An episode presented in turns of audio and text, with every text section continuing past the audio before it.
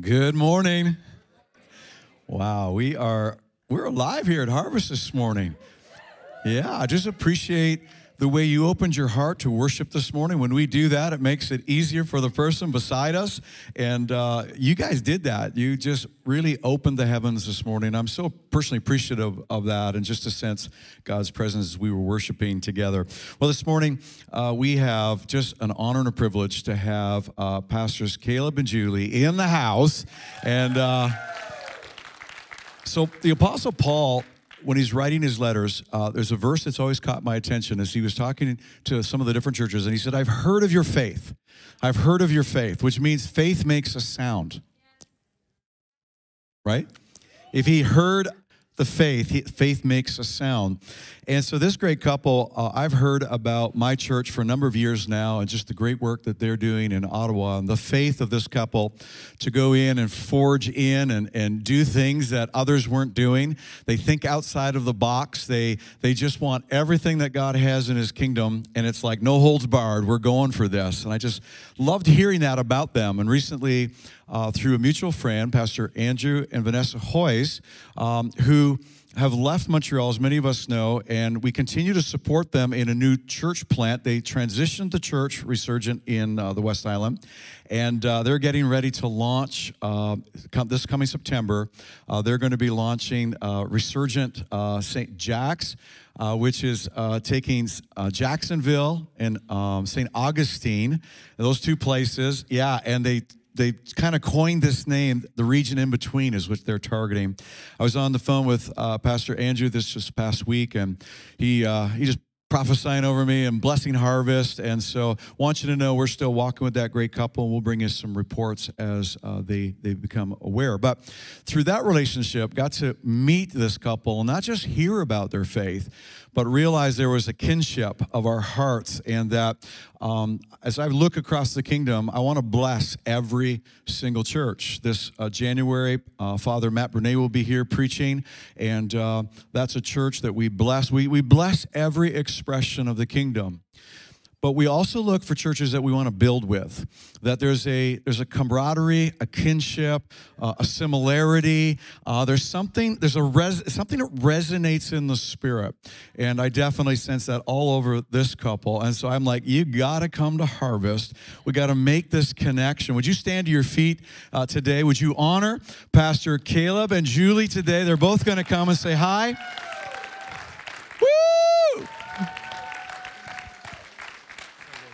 Hey, thanks, man. Come on, Harvest, give it up for your pastor. Pastors, Roy and Chris, we just love you guys.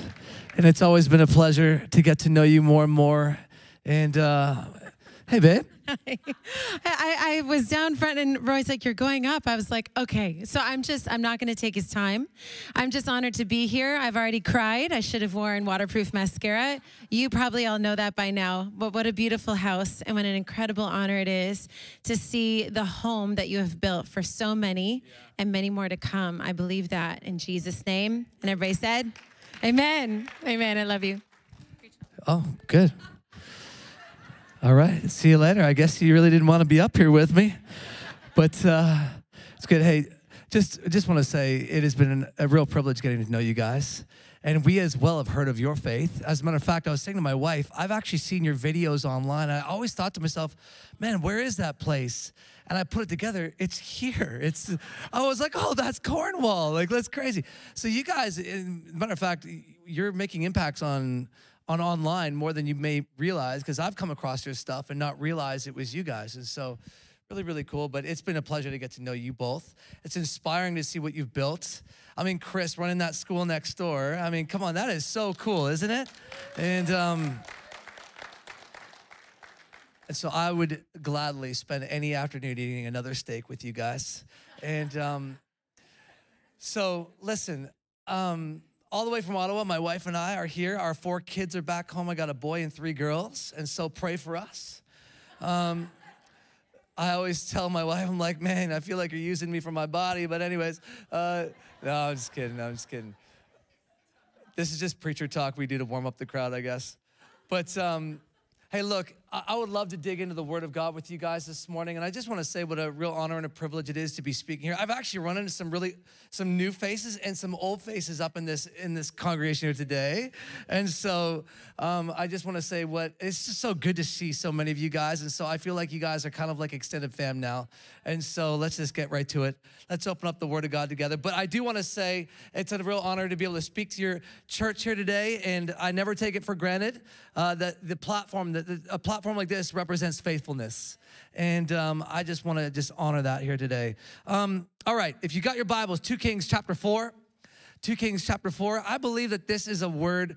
But I was talking to Pastor Roy. I said, Hey, what kind of things have you been kind of circulating lately? And he's talking about miracles in the month of November, at least. I was supposed to be here with you in November. Forgive me. I came down with the, yeah, yeah I don't know, the kids brought home pink eye. Okay. I'd never even heard of this stuff, and let alone uh, got it in my own eyes. And so I found myself, man, just not able to see very well for a better part of two and a half weeks. I got a real good, you know, dose of that. And so I, I, would love it if you would today allow me the privilege to speak to you around miracles. Because back at my church, it's been really amazing the season that we're in. We've been seeing miracles break out and break forth in our season. And it's been amazing. We've seen epilepsy healed. Just a random, uh, uh, where this woman, get this, she was put into the hospital because of how many epileptic seizures she was having. She was having about two to three, uh, uh you know, a day. Okay, now it, for most people who have a bad set of, ep, you know, dose or you know, bout with epilepsy, you'd have two to three in a month, right? She was having two to three a day, and she gets put in the hospital. And she is miraculously healed, though, in our services the day before she's basically um, put in the hospital to be, you know, basically watched for the better part of two weeks. Well, over the better part of the two weeks, when she leaves our services the day before, she doesn't have a single uh, seizure that entire time. They give brain scans of her, and it's hilarious. They take an eight second brain scan. On the bottom of her brain scans, it, it has a code. It always has these, like, it's a moving code. But over the eight seconds that she got her brain scan, it said the word God at the bottom with a clear, uh, you know, brain scan. Come on, somebody. And so we just laughed. She came up in front of our church and gave a bit of a testimony, and we just laughed. We're like, that is hilarious. It's, it's, God has a sense of humor. He even signs his signature at the bottom in a weird way, you know, and and so we're just like, man, thank you, God. You know, we've seen somebody else healed of a head trauma um, where they were in, uh, you know, working in a home and they basically got, uh, uh you know, basically thrown around a bit and got a head concussion that was so bad that they were off work for the better part of six, seven months, and they were miraculously healed in services lately. Um, we've had other people who have like leg traumas healed, shoulder traumas healed. This really cool one was another lady who had a, a crazy neck uh, trauma to her, to her neck. She was in a very bad car accident when she was 20 years old. She's now well into her 40s and um, she hasn't been able to have mobility in her neck. Well, she was sitting in our services and all of a sudden she felt this warmth go through her neck just while the services were happening. I think we are probably joking around and doing something ridiculous, like talking about, you know, I don't know, something probably inappropriate. And so, you know, and just doing some ridiculous stuff, you know, and and basically she's healed in that moment. She stands up and she goes, uh, I can move my neck, I can move it back and forth. I have full mobility. And she starts to weep. Her husband, get this, the night before was talking about how skeptical he was of all the healing. He's like, man, I don't know about this stuff. Unless it happens in my own family, I don't know. And there she was, completely healed.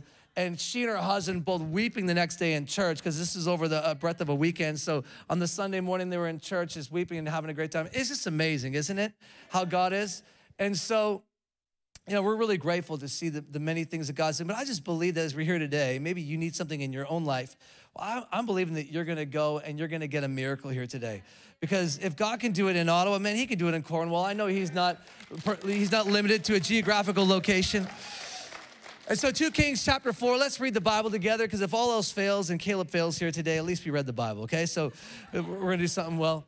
2 Kings chapter 4 says, A certain woman of the, of the wives of the sons of the prophets cried out to Elijah, saying, Your servant, my husband, is dead. And you know that your servant feared the Lord, and this creditor and a creditor is now coming to take my two sons to be his slaves. So Elijah said to her, What shall I do for you? Tell me, what do you have in your house? And she said, Well, your maidservant has nothing in the house. I mean, but a jar of oil.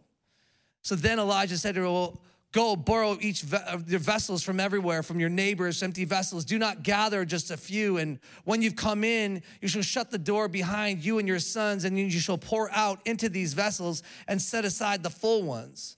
So when she went out from him and shut the door behind her and her sons, who brought the vessels to her, she poured it out. Now it came to pass when the vessels were full that she said to her son, Bring me another vessel. And son, her son looked at her and said, Well, mom, there's, there's not another vessel. And so the oil ceased. Then she came and told the man of God, and he said, Now go sell the oil and pay off your debt, and you and your sons go live off the rest. Come on, would you just bow your heads with me in prayer here this morning, just for a quick moment. We're going to ask God to unpack this scripture to us, to illuminate its pages to us, to illuminate the truths from it. And I'm just praying that it's going to bless somebody in my hearing here today, whether you're in the room or you're online. A big special welcome to everybody there as well. I didn't want to keep you from this great moment that God's going to do here today. But Father, we thank you so much for what it is you're going to do in our midst here today. Father, we thank you for the privilege it is to be found in Cornwall here today and to be delivering your word. God, I pray that as I communicate your the, the, the timeless truths of your word, God, that you would speak to people in the, in the situations, the circumstances they find themselves in. God, I pray that you do exceedingly abundantly above anything we could ask, think, or imagine and hear. God, would you walk in amongst your people? And even as we preach, even as we're doing stuff, would you begin to heal people? Would you begin to break through, bring breakthrough for people? Would you begin to do the supernatural, miraculous things that only you can do, God? And so, God, whatever it is that people are sighing about in their heart, whatever it is that people are crying about over their health or, or, or mental state, whatever it is that is a financial situation, if it's a health situation, if it's a marriage situation, God, I pray that you would do what only you can do in moments like these. In Jesus' name, and everybody said together, Amen. Amen. Well, let's open up the text a little bit. Let's discuss it a bit. It says the wives, a certain a, a woman of the wives of the sons of the prophets. That's obviously a school. It's like a it was a group of prophets that ran around Israel.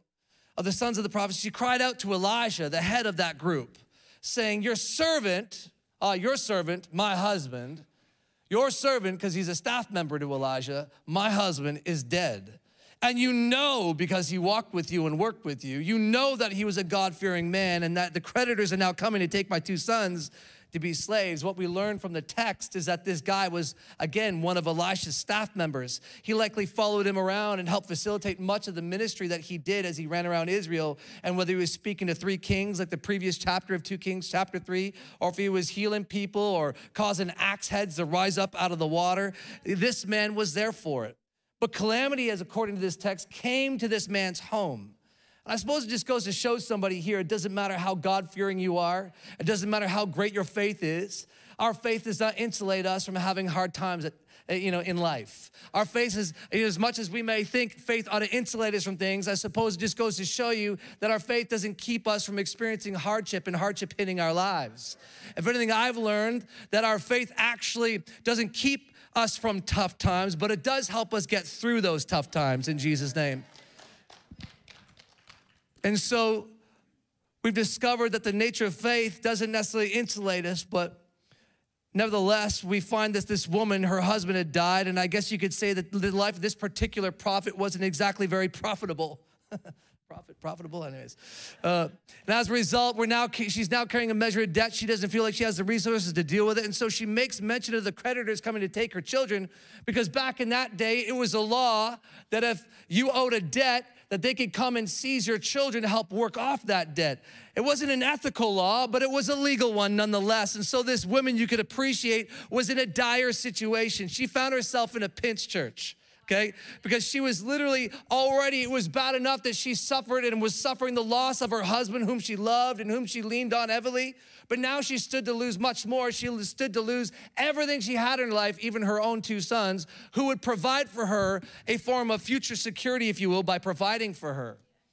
And so, here she is in this situation. I don't know if you've ever noticed, but sometimes, isn't it crazy how life doesn't accommodate your crisis?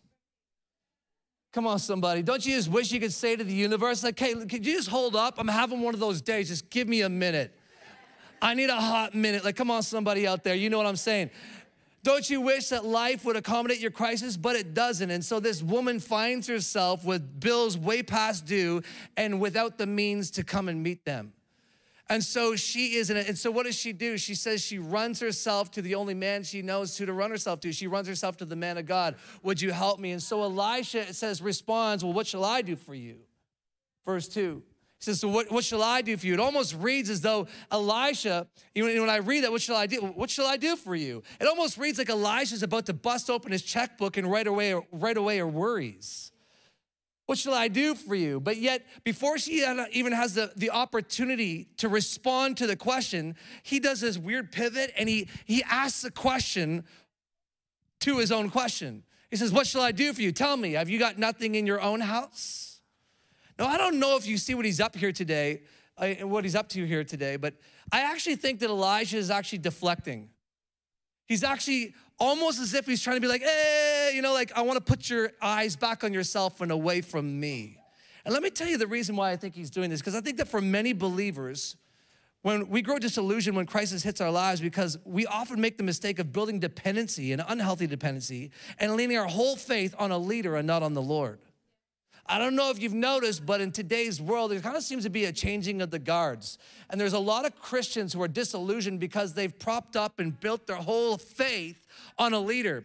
Here's the problem, however when that leader decides not to meet your expectations in the way that you think he should, or they should, or she should, when they don't show up for you in the way that you think they should, when they, they offend you or they disappoint you, when they say the wrong thing, hello. It's like, mask. No, don't mask. I'm anti vax. I'm for the, uh, come on, somebody. You couldn't, you were losing no matter what in that season, okay?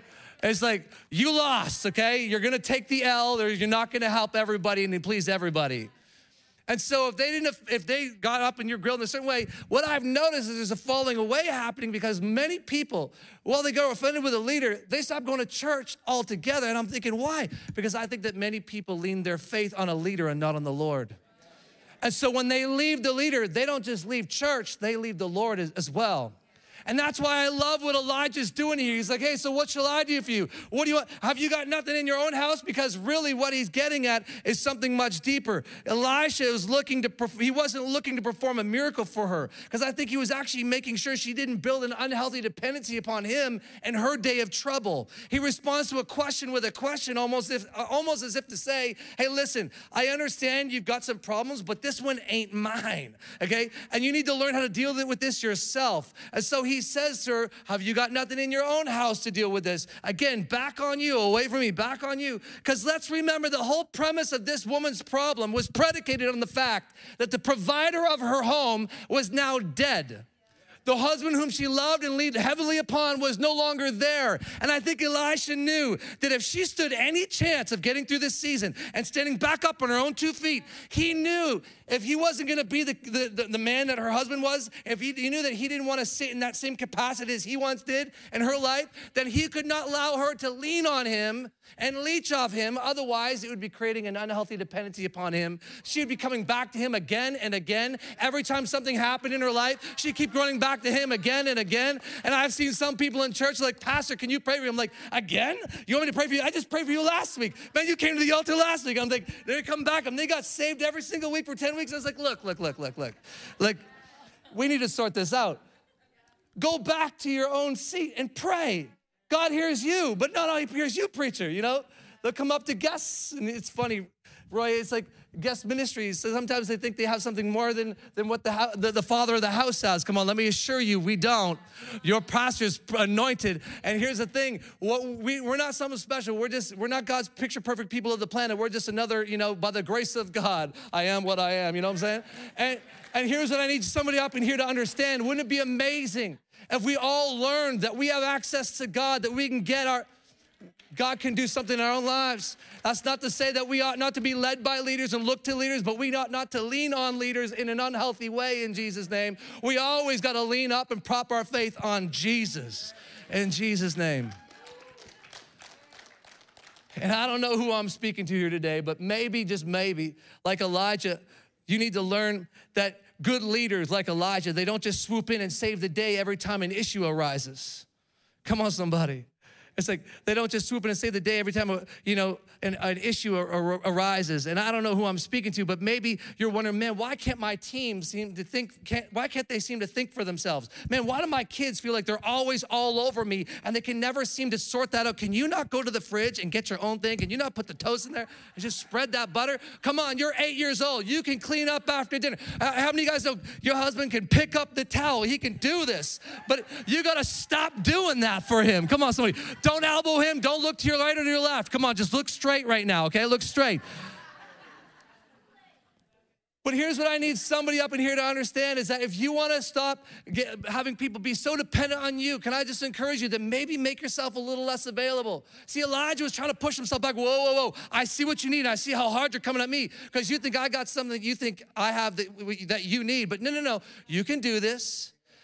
And sometimes I, I, think that the greatest thing that you can do for people is learn that your job is not to provide all the answers that you can actually say no, that you can actually get to the place where you go, you know, look, it's like I understand that you have a great urgency, but you sometimes we just need to drop the cape. Stop saving the day. Stop putting out, uh, out everybody's fires. Understand that, I, I understand that this woman had an urgency, right? But that was not, as we see, Elisha's emergency. You hear what I'm saying? And so in that moment, Elijah teaches us that mentoring people is not it's not fighting their battles, it's not solving their problems, it's not fixing their issues. Oh, I don't know who I'm setting free here today, but maybe you need to learn how to say no. I know that some of you in the room have wanted to say no, but you're like, "Man, I can't because I'm related to them." You know? I want to say no, but no, I can't because I grew up with them. I can't say no, I'm in love with them. I can't say no because, gosh, I feel so bad. I want, I feel like I, they feel like they can't help themselves. I need to do something, but come on, just do me a favor right now. Everybody together, just shout out no. Yeah, there you go. Come on, harvest, let's go. Come on, everyone say no one more time. Yeah, I just feel it. I feel like somebody is already getting set free right now. There's somebody that's so liberating, okay? But here's the idea is that wisdom sometimes means Wisdom demands that you learn how to say no sometimes because mentoring people, as I've discovered, it doesn't mean that you deliver people. No, our job is to develop people, but it doesn't mean you're to deliver people. And I know I've been working with my own daughter as of late. She's been coming into our, uh, wait, that clock's going up. I just noticed. So I don't know what time I'm working off of, guys, forgive me. But uh, you're gonna have to just help me out there. I just realized I'm like, man, I'm getting, I got so much time. And I was thinking, this is going up. But I've been working with my daughter as of late. My, my, uh, my little daughter, Abby, she's been, we've been trying to help her to know what to do when things go down in her life. As of late, she's been having these bad dreams, talking about these big giants hanging out in our garage in the middle of the night. I'm like, what? So you can imagine she runs in my room and she taps us and wakes us up and she's all emotional and flustered. She's like, I'm having a bad dream. There's something in my room, under my bed, or in my, you know, in the garage. I'm thinking, and, and any given night, every second night, whatever it is, my wife and I, we're waking up in the middle of the night. We're like, and we're like delirious and we're taking authority and we're binding things in the name of Jesus. And we've been doing this consecutively for a little while now until recently.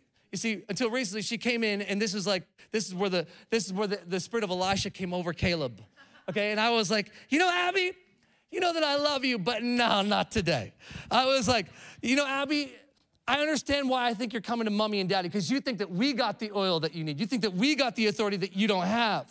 But here's the reality you need to go back to your room. You need to go, hey, do you have, what shall I do for you? Have you got nothing in your own Benjamin, in your own heart, in your own house to help you deal with this issue? Come on, Abby, go back to your room, close the door, and pray and learn how to take authority over this because here's the thing I don't teach my kids that giants aren't real. I don't teach my kids that dragons aren't real. I just teach them how to slay them in Jesus' name. I'd rather do that.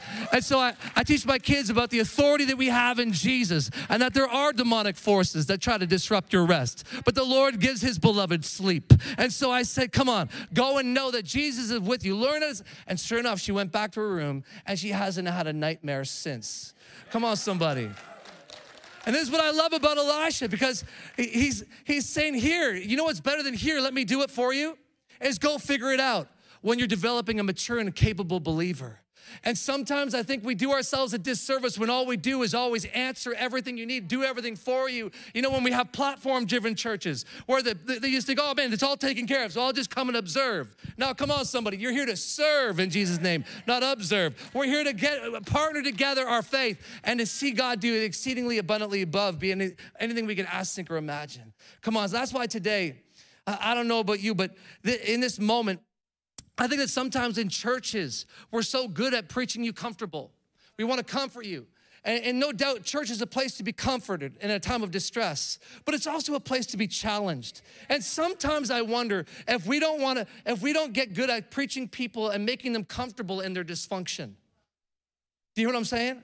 If we don't preach people comfortable in this, but what if God, you know, what if, you know, we often have this notion, like, yeah, come on, Pastor, like preach the word, make me feel good, like feel good messages. But here's a question for you What if God doesn't want to comfort you in your dysfunction? What if He wants to challenge you beyond your dysfunction and help you discover the power inside of you to do what you never knew you could do? Come on, somebody.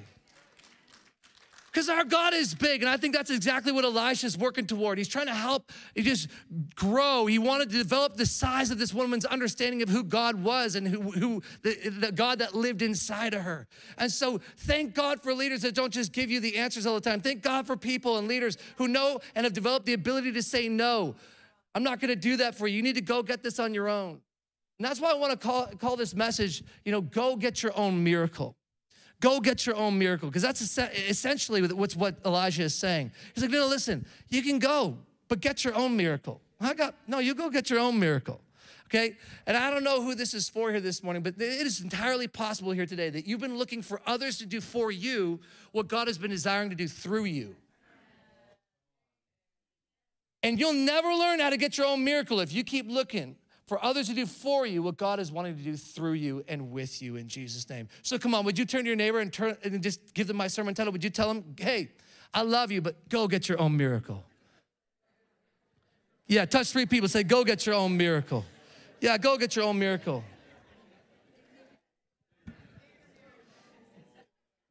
And so here we find that Elisha he basically says to this woman, Yeah, go get your own miracle. It's time for you to mature. It's time for you to grow up.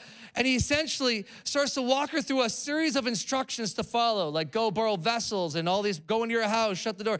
It's literally a blueprint to a breakthrough in her life. And so today, I don't know who I'm preaching to, but if there's somebody in here who's believing for a miracle, who, who wants to receive a miracle, if there's somebody wanting a, a miracle in today in here this morning, I would love nothing more than to teach you how to get your own miracle and walk you through the blueprint to Elisha's breakthrough. Number one, it would be don't go looking to others to do for you what God wants to do through you. Number two, it would be know what you got is significant.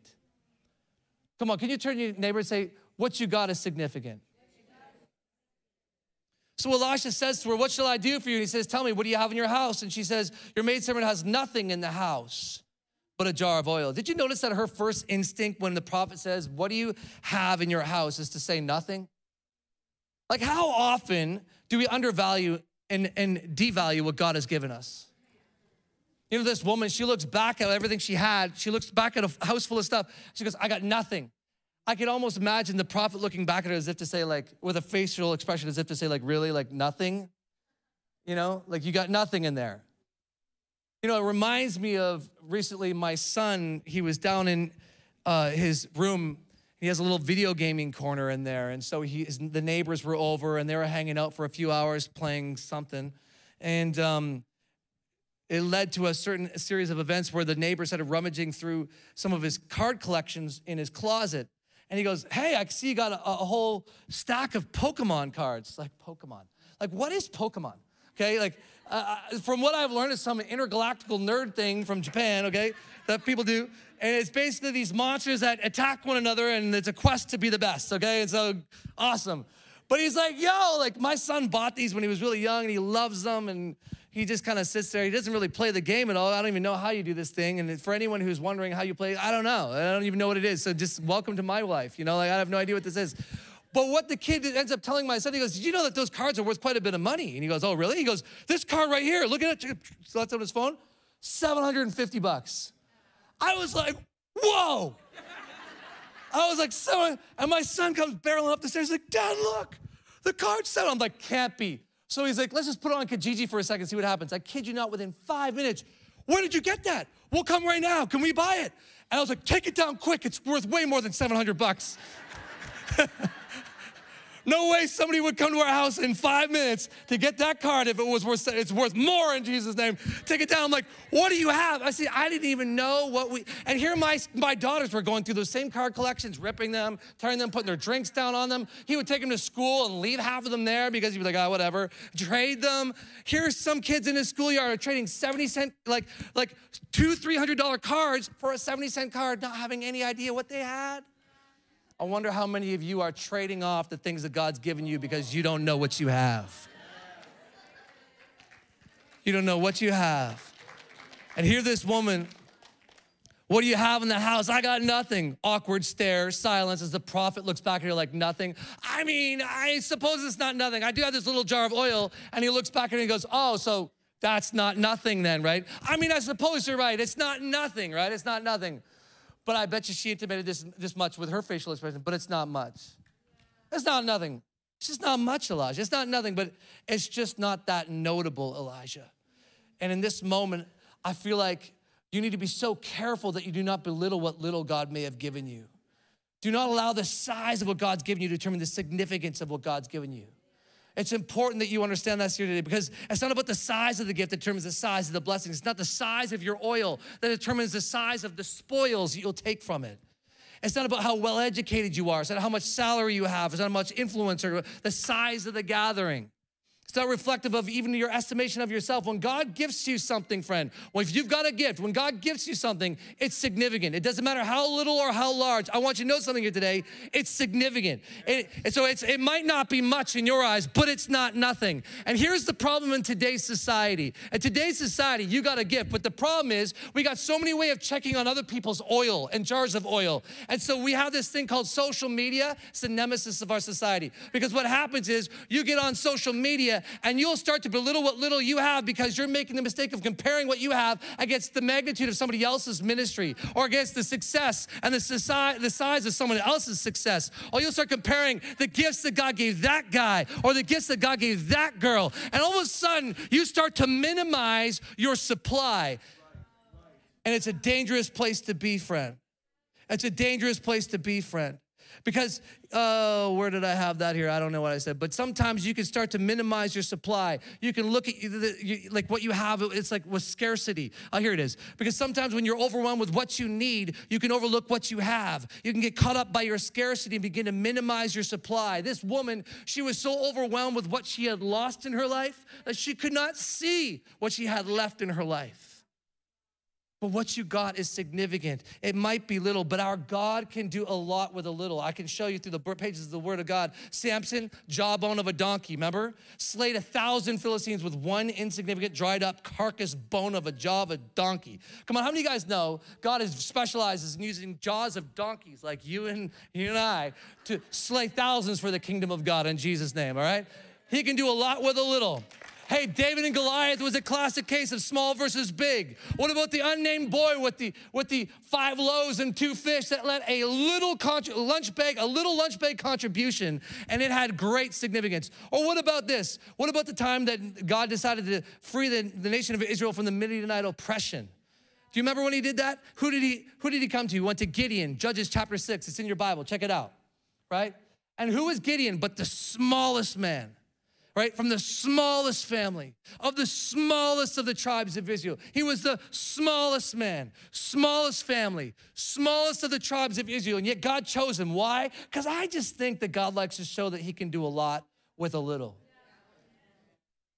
He gets the greatest glory from the more impossible the situation becomes. And even when Gideon was nearly ready to fight, he had a large army that, mind you, was already outnumbered four to one. He had 32,000 men, and God says, No, too much. Shrunk it down to 10,000. And at 10,000, God looked back at him and says, All right. And Gideon's like, Okay, sweet, that's enough, God, right? And he goes, Yeah, you know what? You might still take credit for the victory that I'm about to give you. So let's take it down again. He's like, What? No, you got to be kidding me. 300 men. I don't know who I'm speaking here to today, but is there anybody here that feels and can relate to Gideon? Gideon. It feels like you've been reduced down to nothing in this season. Is there anybody here who maybe you feel like you don't have the army that you once had? You don't have the resources that you once had. Maybe you don't have the strength or the confidence that you once had.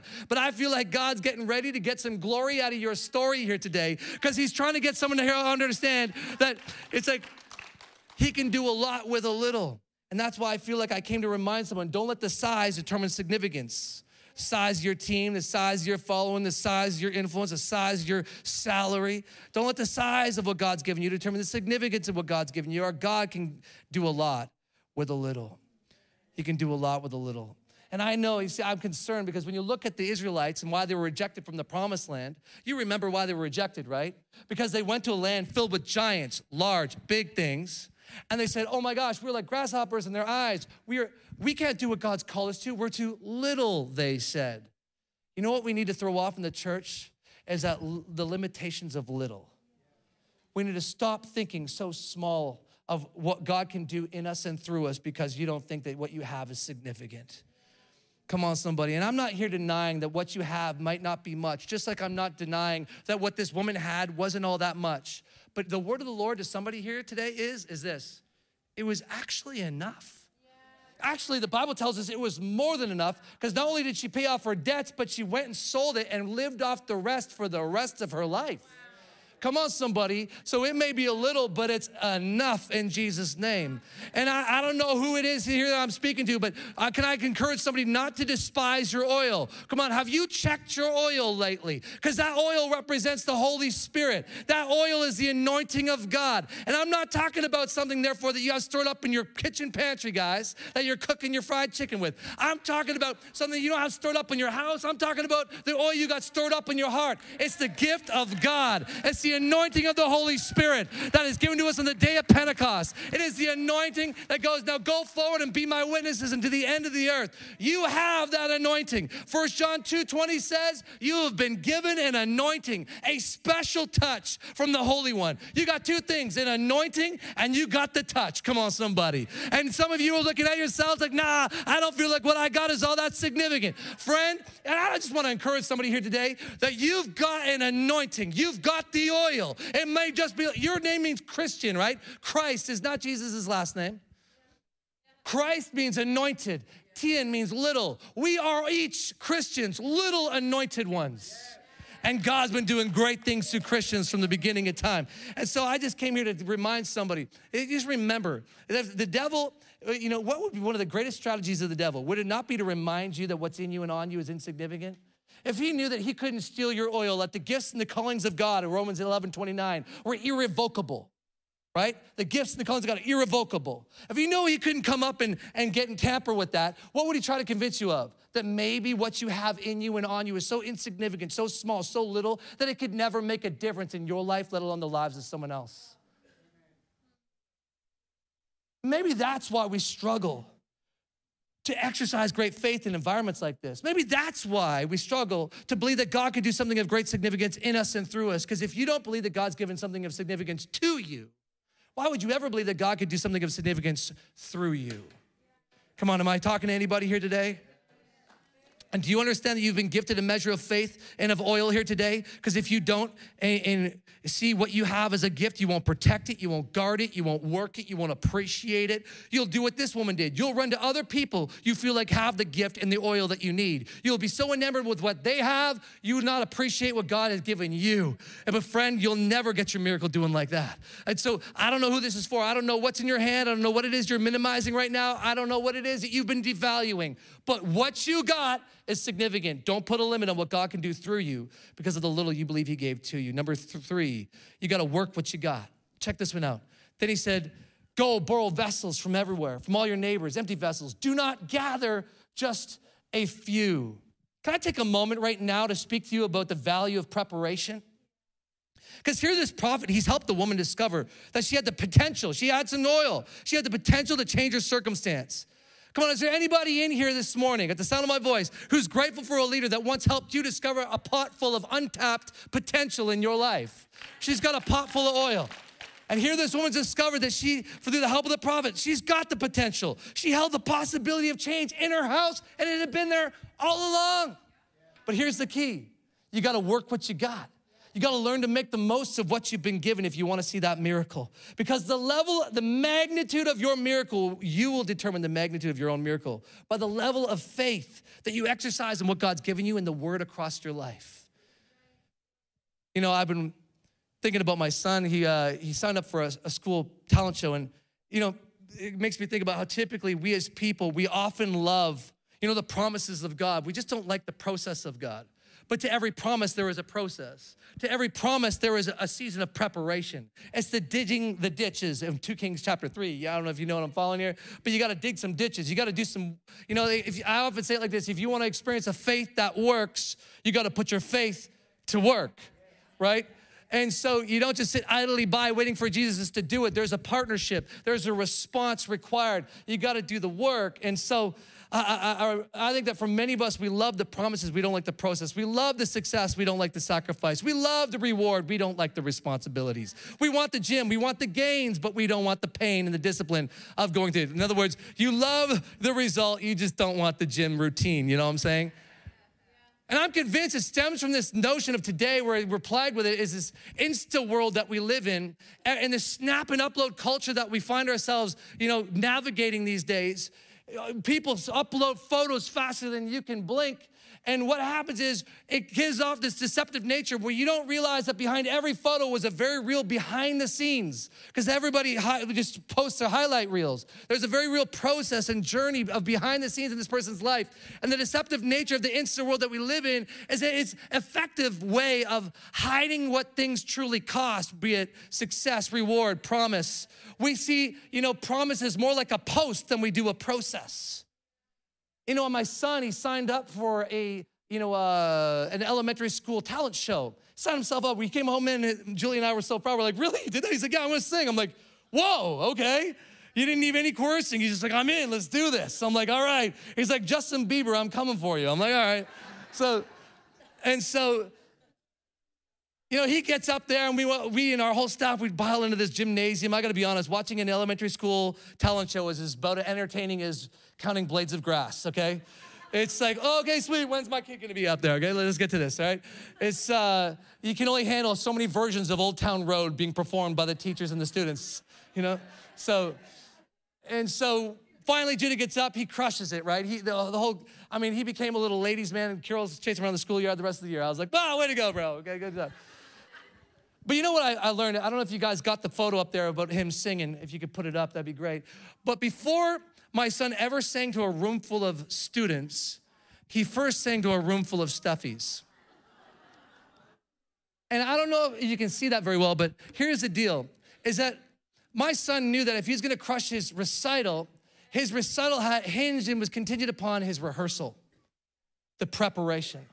You know, when you see a movie, it's often so many hours per every second of the movie that you're watching of preparation and hard work behind the scenes. For every worship team, for every preach, you know, you want the stage, you got to commit to the study. I think it's good for some of us here to realize that if you want, you know, we all want the promise, we don't want the process. We all want the, the success, we don't want the sacrifice. Hey, come on, preachers, we want the stage, we just don't want to commit to the study all the time. But if you want to do great things for God, you got to understand we serve a God. It's good to remember we serve a God of the stuff, He's not just the God of the stage. We serve a God of behind the scenes, real life preparation, digging ditches or collecting jars. Because in this woman's life, it was the amount that she would collect would reflect what she expected. We'll get to that in a moment. But you know, if potential is fleeting if it's not taken advantage of, friend, what are you doing with what you got? If it's not maximized, not executed, it's not fully used, good God, what good is potential without preparation? Would you shout it with me right now? Say potential. Because I've met all kinds of people with all kinds of talent, brilliant minds, people who could buy, sell, draw, you know, they could build, you name it. These people were brilliant. And you know what? It's interesting to me that sometimes they should have been, you'd think they should be killing it, they should be succeeding, they should be taking ground and doing all these great things, but they were working dead end jobs, just hardly scraping by. And you might think to yourself, like I did, man, how did a guy or a gal like you end up in a place like this? I'll tell you how. It's because they didn't learn how to steward the gift that they were given. They didn't know what to do with what they had. You know, I wonder, and here, if you've realized that there's nothing worse than watching people with great potential and promise across their lives squander because they didn't learn the first discipline of preparation, because they never learned the value of hustle and hard work. Elisha shows us that's how you steward the potential across your life that actually determines whether you're going to be successful or not. You got to learn to make the most of what you've been given. And here's the truth God gives us all an opportunity here today, but what are you doing with God's given, given you? Ain't it amazing? Some people got the same 24 hours in a day. We all got the same amount of time. It's like we all got the same amount, same amount of hours as Beyonce does, guys. Some of us step into our promise and some of us don't. You can't hate on the guy who steps into it while you don't because they just simply chose to do what you refuse to do. Come on, somebody. And so don't minimize the miracle that God wants to do in your life because you didn't understand the value of preparation. Go borrow more vessels from everywhere. Do not gather just a few. Look at that. Do not gather just a few because he's intimating you're going to get what you go for in life. You will determine the magnitude of your own miracle. Can I kind of say like this for somebody? Your provision will be given in proportion to what you had faith to prepare for in advance. So just remember that. Number four, shut the door. Hey, man. Number four is shut the door. You know, Elijah says, now go in behind you, shut the door between behind you and your sons. You know, can I just say you need to shut the door? You don't need an audience to authenticate what God's called you to do in this season. You don't need someone weighing in on all the things that God's called you to do because not everybody should have access to what you're working out in faith in this season. Because you gotta understand, it's like you don't want anyone convincing you out of what God's called you to. Do. There are some things in life that'll never start to flow and they'll still till they start to go. I'm thinking of Mark chapter 5, is it where Jesus drives everyone out of the house? Eh, the miracle won't get up until they get out. You need to shut the door. And that's exactly what I believe is important that we shut the door here today because not everybody's gonna have faith, you see. Just like they mocked Jesus, dormant, just sleeping, the little girl, as if, and they didn't have faith in the environment. And not everyone's gonna have faith for the miracle that God wants to do in your life. Because sometimes, let's be honest, God calls us to the ridiculous if you wanna see the miraculous. And therefore, people are gonna look at you. And one thing I know is you don't want someone standing over you in this season where God's trying to deliver you from a dire situation like this woman and casting doubt into what you're called to do, questioning everything that God said to you, looking at you like you're crazy for doing what you're doing, telling you all the reasons why it can't happen and why you're nuts. That's why somebody in here needs to learn how to shut the door. You know, my mom, she used to, I grew up on a, on a farm out in Manotick in Ottawa, and she used to say to me, Caleb, would you, I can still hear her voice, Caleb, would you shut the door? Man, this isn't a barnyard. It was, like, like, sorry, this house is not a barn. We lived in a barnyard. This is not a barn. And she goes, You're letting the flies in. You're letting the flies. Caleb, you shut the door. This is not a barn. You're letting the flies in. And maybe for you, the door is not letting the flies in. But maybe for you, the door is letting the lies in. Because the enemy, see, in this, we live in a world, guys, where if I could say it like this, in an overexposed world where we feel the need to overshare everything happening in our lives and our social media platforms. We always want to collaborate with everyone, crowdsource everything. It's like all our lives, just, we live in an open door policy. We live with an open door. Just here's me, everything about me, in our eyes, in our ears, and our mouth. The doors to our, we live with them wide open, but sometimes you got to shut off you got to shut out the noise. You got to shut out their opinions. You got to shut out your neighbors. You got to shut out all that stuff. If you want it's so vulnerable. And if I could say it like this, the reason you got to shut the door is because you're, you're, you're going into the birthing suite where God's going to birth something prophetically for you. Come on, somebody. But you know what I learned is that you don't invite everyone into the delivery room with you. There's a special few that make the cut to come into the delivery room with you, into that birthing suite. Because you don't want anyone who gets queasy and lightheaded when you things get the messy, you know what I'm saying? They're gonna get, oh geez, and get all worked up about what's going on in your life when you try to bring this thing into the world. No, you wanna make sure that you shut the door and that you've got people who, you know what, who are gonna bring strength to your weakness, mop your brow and hold you up in faith. The kind of people that can say, you got this. Don't you lie down, you come up here and be all that God's created you to be. You gotta shut the door. Reminds me of the story of Michelangelo in the, or, uh, not the Bible, in history, 1501. You know the statue of David? Well, that was sitting, that statue it had been worked on by several artists before Michelangelo, but no one could take the commission and turn it into a sculpture.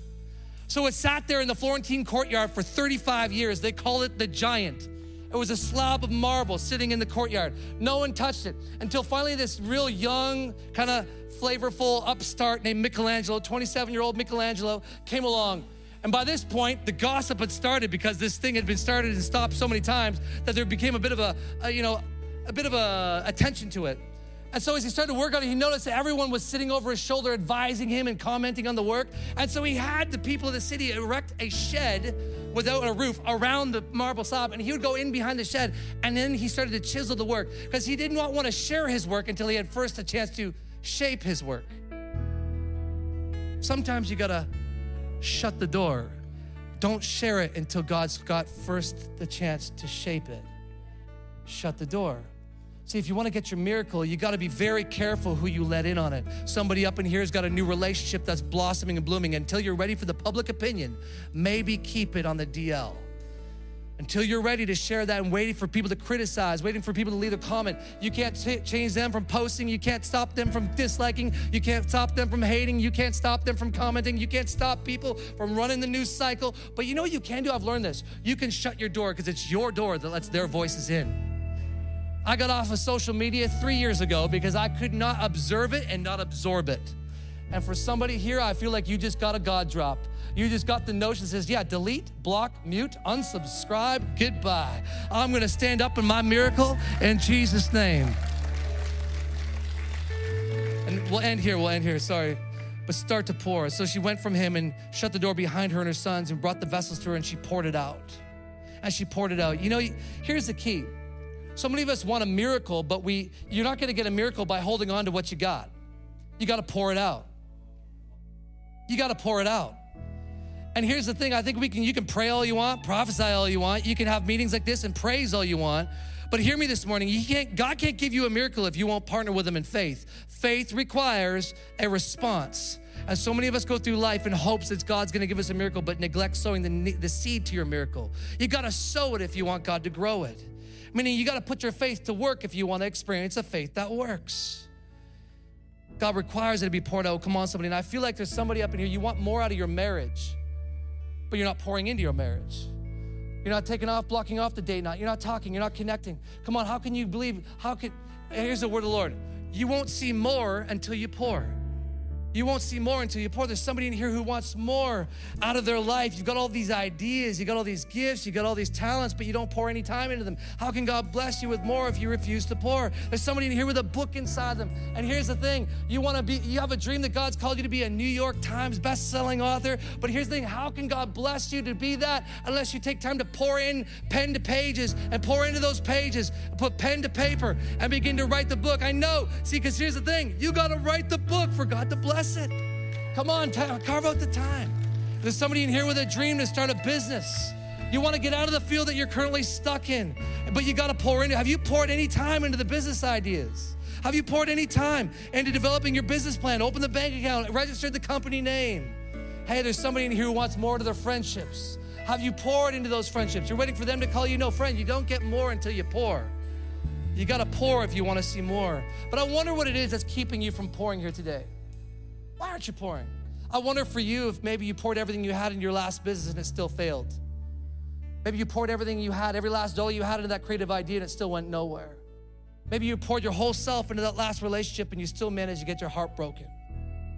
I don't know who I'm speaking here today, but maybe you poured everything you got and you said, Man, what's the point of this? So you held back her oil, you stopped pouring, you see. But I hate to be the bearer of bad news here, but if you refuse to pour, see, you also reject God's more. That doesn't mean I don't understand the dilemma and the pain that you've been navigating here this morning, but I need you to understand a biblical truth that until you pour, you won't see more. But some of you are holding out saying, No, I'm only gonna pour when I get more. But friend, you're gonna be waiting a long time. Because I don't know if you knew this, but God, isn't it like God to command you to pour something that you feel that you, you don't have enough of? Isn't that just like God? I said to, ask you to pour something you don't even feel like you have enough of. And so God says, Yeah, refresh and you yourselves will be refreshed, right? Chris, is that what you said? Give and it will be given. It's counterintuitive, but I suppose so is stepping out on a body of water to walk on water to defy the na- laws of nature. That's counterintuitive. When's the last time you saw someone do that? Or maybe building a boat like Noah without ever, the earth ever seeing rain as of yet in history would be counterintuitive. Maybe what God calls us to in the dynamic of living a life by faith suggests that we sometimes we live a life contrary to what common sense would suggest. So, well, God will do what you can, friend. Well, sorry. Well, if you'll do what you can, God will do what you can. Is that not the saying? Well, well, God will do what you can't. God will not do what you won't. You must pour if you want to see more. And last but not least, here this morning, verse 6 So it came to pass when the vessels were full, and she said to her son, Bring me another vessel. He said, There's not another vessel. Now it came to pass. Because you get that? Now it came to pass. Somebody, this is a word for somebody. See the blueprint to your breakthrough. Now it came to pass, meaning this, that it did not come to stay. And there are some of you who feel like, man, this is gonna be the enemy. I'll never get out of this situation. I'll never make it out alive. I'm not gonna see myself get out of this health scenario. I'm never gonna get out of this, this financial debt that I find myself. No, friend, now it came to pass. It says, intimating that it did not come to stay. And I prophesy to someone here this morning that something so significant is about to happen in your life as you begin to put these principles into action. Learn how to lean on the Lord. Know what you got is significant. Put what you got to work. Don't allow everyone access to what it is you're working on a faith. You must put your faith to work if you want to see a faith that works. And last but not least, bring me another vessel, God says, and I'll bring you another breakthrough. This is the key for someone. So now it happened when the vessels were full, she said, No, bring me another vessel. He said, There's no other vessel. So the oil ceased. Did y'all catch that? It says the oil ceased only after when, they ran out of jars, right? No, no, no. It says, yeah, sorry, they ran out of jars, so the oil ceased. It didn't say the oil ceased while they had jars left over. That is paramount to our understanding here today. So, in other words, the oil would have kept flowing and they kept bringing empties to them. That means that if and the only requirement of God for, for him to fill the, the jar was that it be empty, right? That means to somebody here today that what God had in mind for this woman was never ending. Whatever she prepared for in faith is exactly what she got. You'll receive on the level of your expectation. And so what she's saying to the to the woman was, if you'll create the, the need, if you'll create the space, if you'll create the container Harvest Christian Fellowship and push back these walls, God will fill it in Jesus' name. What he's trying to say is, if you'll bring me something that's empty, I'll take it and I'll fill it. If you say my marriage is void of purpose and it's no longer got the love, bring it to me and I'll fill it. If you say I don't have love for my career anymore and I feel void of purpose, bring it to me and I'll fill it. If you say I don't feel like I have self-esteem or strength anymore on the other side of this pandemic, come to me up in Jesus' name. Because if you'll bring me the vessel, I'll bring you the breakthrough. If you'll bring me your, your family, I'll bring you the breakthrough. If you'll bring me your sickness, I'll bring you the breakthrough. Come on, who's this for here today? Would you give God a praise? If He did it once, He can do it again. If He did it back then, He can do it now. And wasn't it Samson, church? Wasn't it Samson that said, God, He, he ruined his, his strength with the gift that he had because of, of the lifestyle that he led? But remember, after a time, he's chained up in the temple of the Philistines. and He says, God, if you would, fill me once again with your strength. And God granted him his wish. And if God can do it for him once again, you see, I'm depleted, I'm empty. Perfect conditions, friend. He can do it again in Jesus' name. And here's where it ends. So then she came out. God filled up her pots she went and told the man of God, and he says, Now go, sell the oil and pay off your debt. You and your sons live on the rest. Hear this woman, she was so short sighted. She was just trying to work off her debt, but God was working to work out her destiny. Some of you are still thinking, man, if I can just get right God with God, it's just you're only thinking like this forgiveness. God has got so much more for you than forgiveness here today. Not only will He pay off the debt, not only will He forgive you, not only are you still worth every second of His time. I want you to know something here today that He's got your whole destiny worked out. He wants to give, because you see, 2,000 years ago, friend, there was a God fearing man, a prophet of God, part of the school of a group of prophets named Jesus that died on a cross. And He left us a little bit of oil in the house otherwise known as the Holy Spirit. And he said, Now come on, I paid off your debts and I left you behind uh, an abundance of my Holy Spirit so that you could go and you could live and you could have all that you need pertaining to life and to godliness. This Holy Spirit is the empowerment of God to go get a whole new lease on life. Come on, am I speaking to anybody here today? So, yeah, friend, you need to go get your own miracle. The Holy Spirit is here and present today. Don't undervalue the measure of the Holy Spirit that God's given you, the measure of faith that He's granted each of you. I want you to know if you'll begin to lean on the Lord, not look to others, if you'll begin to put these principles into practice here today, God's gonna do exceedingly abundantly above and empower you to go and experience God in a way that it isn't amazing. She gets her miracle, but it's in the absence it's in the absence of Elisha. I think it couldn't be more paramount that that happened that way. Wanna know why? Because in that moment, she would have realized that God is all that she needed. Not to say that we not be led by leaders. Don't read what I'm saying wrong. God establishes godly leadership. But understand, it would have created the dependence that she, it would have created and showed her that she could be dependent on God and know that He's good for it. Come on, I feel like God wants to solidify that revelation in here for somebody. So, Father, we thank you. We thank you for this gathering here today. God, would you do exceedingly abundantly above anything we could ask, think, or imagine? God, would you bless this house? Would you use it to go far beyond its reach and its borders here today in Cornwall? God, I thank you that, Father, what you're doing in this house is you're empowering a generation of leaders to stand up and to take forth the gospel of Jesus into the world. Father, boldly declaring the truth of your word. God, I thank you that the oil that you put in this house, may we learn how to put it to work. May we not be a dependent people who look to everybody else to do for us what you want to do through us. God, would you help us to step into the fullness of what you have and into the more of God in Jesus' name? And everybody said together, Amen. Just a quick moment, and we'll just do a quick altar call here or a moment of just invitation. But maybe you're here today. Can I just grab you all to grab a seat just real quick, just so I can see the hands? Forgive me. But maybe you're here today and you've never known Jesus for yourself. I want you to know something. Just shy of 40 years old, and I, this is a job I said I would have never done with my life.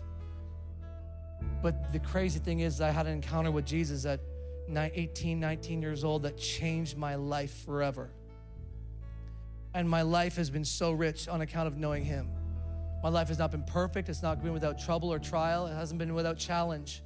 But boy, has He changed me to know that no matter what it is, if I could leave you with anything as, as, I leave this place, is that you can access Jesus to help you in ways that a man of God, a, a pastor, or a, no one can have the ability to help you the way that Jesus can help you.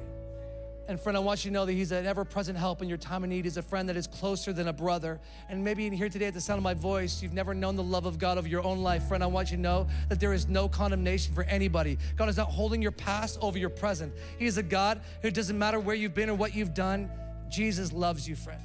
And the Bible says that he died on a cross and died on your behalf so that you could have his righteousness on account of what he did, not what you did. You're not righteous and right with God because of what you did. You're righteous on account of what he did on the cross. So you say, Well, I did this and I did that. It doesn't matter what you did. All you have to do is come to Jesus and recognize that He performed in the way that you can't. He went before God and, and, and acted right. He lived right. He is it's on His obedience, not your obedience. His right living, not your right living. And on account of Him, he makes us right with God and gives us access to God the Father. Friend, I don't know if that's good news for somebody here today, but I believe it's the greatest news. That today you can know without any doubt in your mind that God is with you and for you. With every head bowed, every eye closed, just for a moment. If that's you in this place, say, Caleb, I need to know Jesus in this place. Would you lift your hand up? Say, Caleb, that's me. I want to know Jesus. I want to come into a relationship with him. I've never known him. I've never known his goodness. I've never known his grace. And today I want to come into a relationship with him. Everybody here today, say that's me. Just simply raise your hand up just quickly in this place. I would love nothing more than just to quickly pray with you. Come on. Amen. Yes. Okay, I see that hand. Thank you so much. That's amazing. You can put your hand right back down, mate. Thanks. Anybody else here, just for a moment, you say, I've never known Jesus and I'd like to get right with God here today. Friend, it's not about you, it's all about Him. And therefore, you can come boldly and freely here today and be yourself completely. You don't have to hide or disguise your dysfunction. You don't have to hide your hurts. You can come before Him and know that He loves you and accepts you just the way you are. He died 2,000 years ago for you. If there's anybody else here, Caleb, say, That's me. Would you pray for me? Just slip your hand right up in the air, real quick, and we'll get you out of here. Can I get everyone to pray with me in case you didn't raise your hand? I want you to know something that God sees the heart. So, with every head bowed, every eye closed, everyone praying this prayer, say, Lord Jesus, Thank you for coming in my place 2,000 years ago, for taking all my failure and faults, my law breaking and sinning upon yourself, so that I might receive your goodness, your grace, your undeserved love in and through my life. Jesus, I believe in you. would you come and be my Savior from this day forward? Holy Spirit, come and have your way in me. Lead me and guide me into all truth. In Jesus' name. And everybody said, Come on, amen and amen. Well, Harvest Christian Fellowship, thank you so much for having me here today. On behalf of my church and Jules and I, we just love you guys. I pray you go in God's grace. Worship team, I'll leave it to you.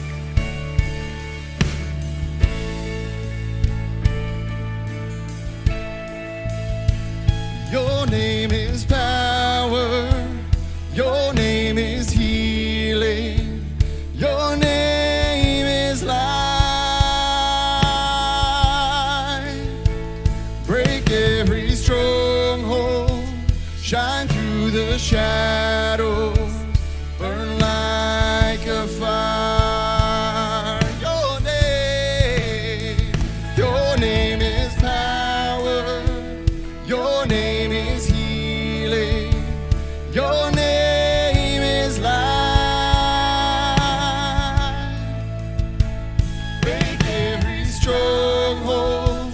Shine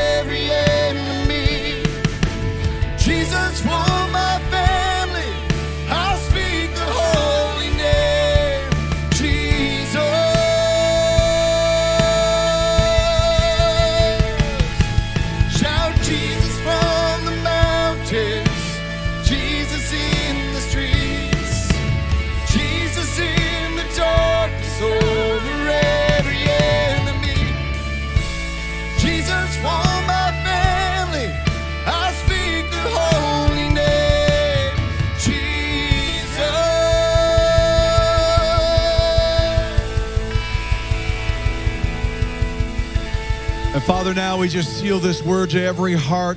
Lord, we want more, so we're going to pour. Father, we thank you that we're limited only by, Lord, our own faith. Lord, you are limitless. Lord, today we just receive this word, Lord, into the womb of this house that we would birth as a house, Lord, just principle. But Lord, no matter how small we think it is, Lord, you can do the miracle that breaks forth. We thank you for a breaking forth miracle. I want you to stretch your hands just before we go today toward uh, Pastors uh, Julie and Caleb right now. Father, we thank you for this amazing couple that obeyed you. Lord, that uh, though, as Pastor Caleb said, it would be the last thing he thought he would see himself doing, it was the first thing you saw him doing. And then you brought Julie, you placed them together. Lord, as you placed these two into the yoke, you place these two, Lord, where one puts a thousand, two puts 10,000. Lord, there's been a, a season where the enemy has tested their metal. But Lord, like that, like that plane that's been the every rivet's tested. So because it's been designed to go Mach one, Mach two, Mach three. Lord, they've been designed, Father, in the nation's capital to bring a breakthrough, to bring a Holy Spirit miracle environment breakthrough.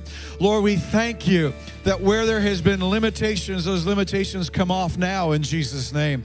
Where there's been lack, there is plenty. Lord, where uh, leaders haven't quite gotten it, they're getting it like never before. Lord, and that leadership base, as incredible as it is today, is increasing for tomorrow, increasing, Father, for the days that are ahead. Lord, we stand. Lord, in partnership with this house, my church, Lord, believing, God, that their best days are ahead and they are greater and bigger than they can imagine, than they have dreamed about or even prayed for. We believe that now in Jesus' name. And everyone said, Amen. God bless you. Have an amazing week.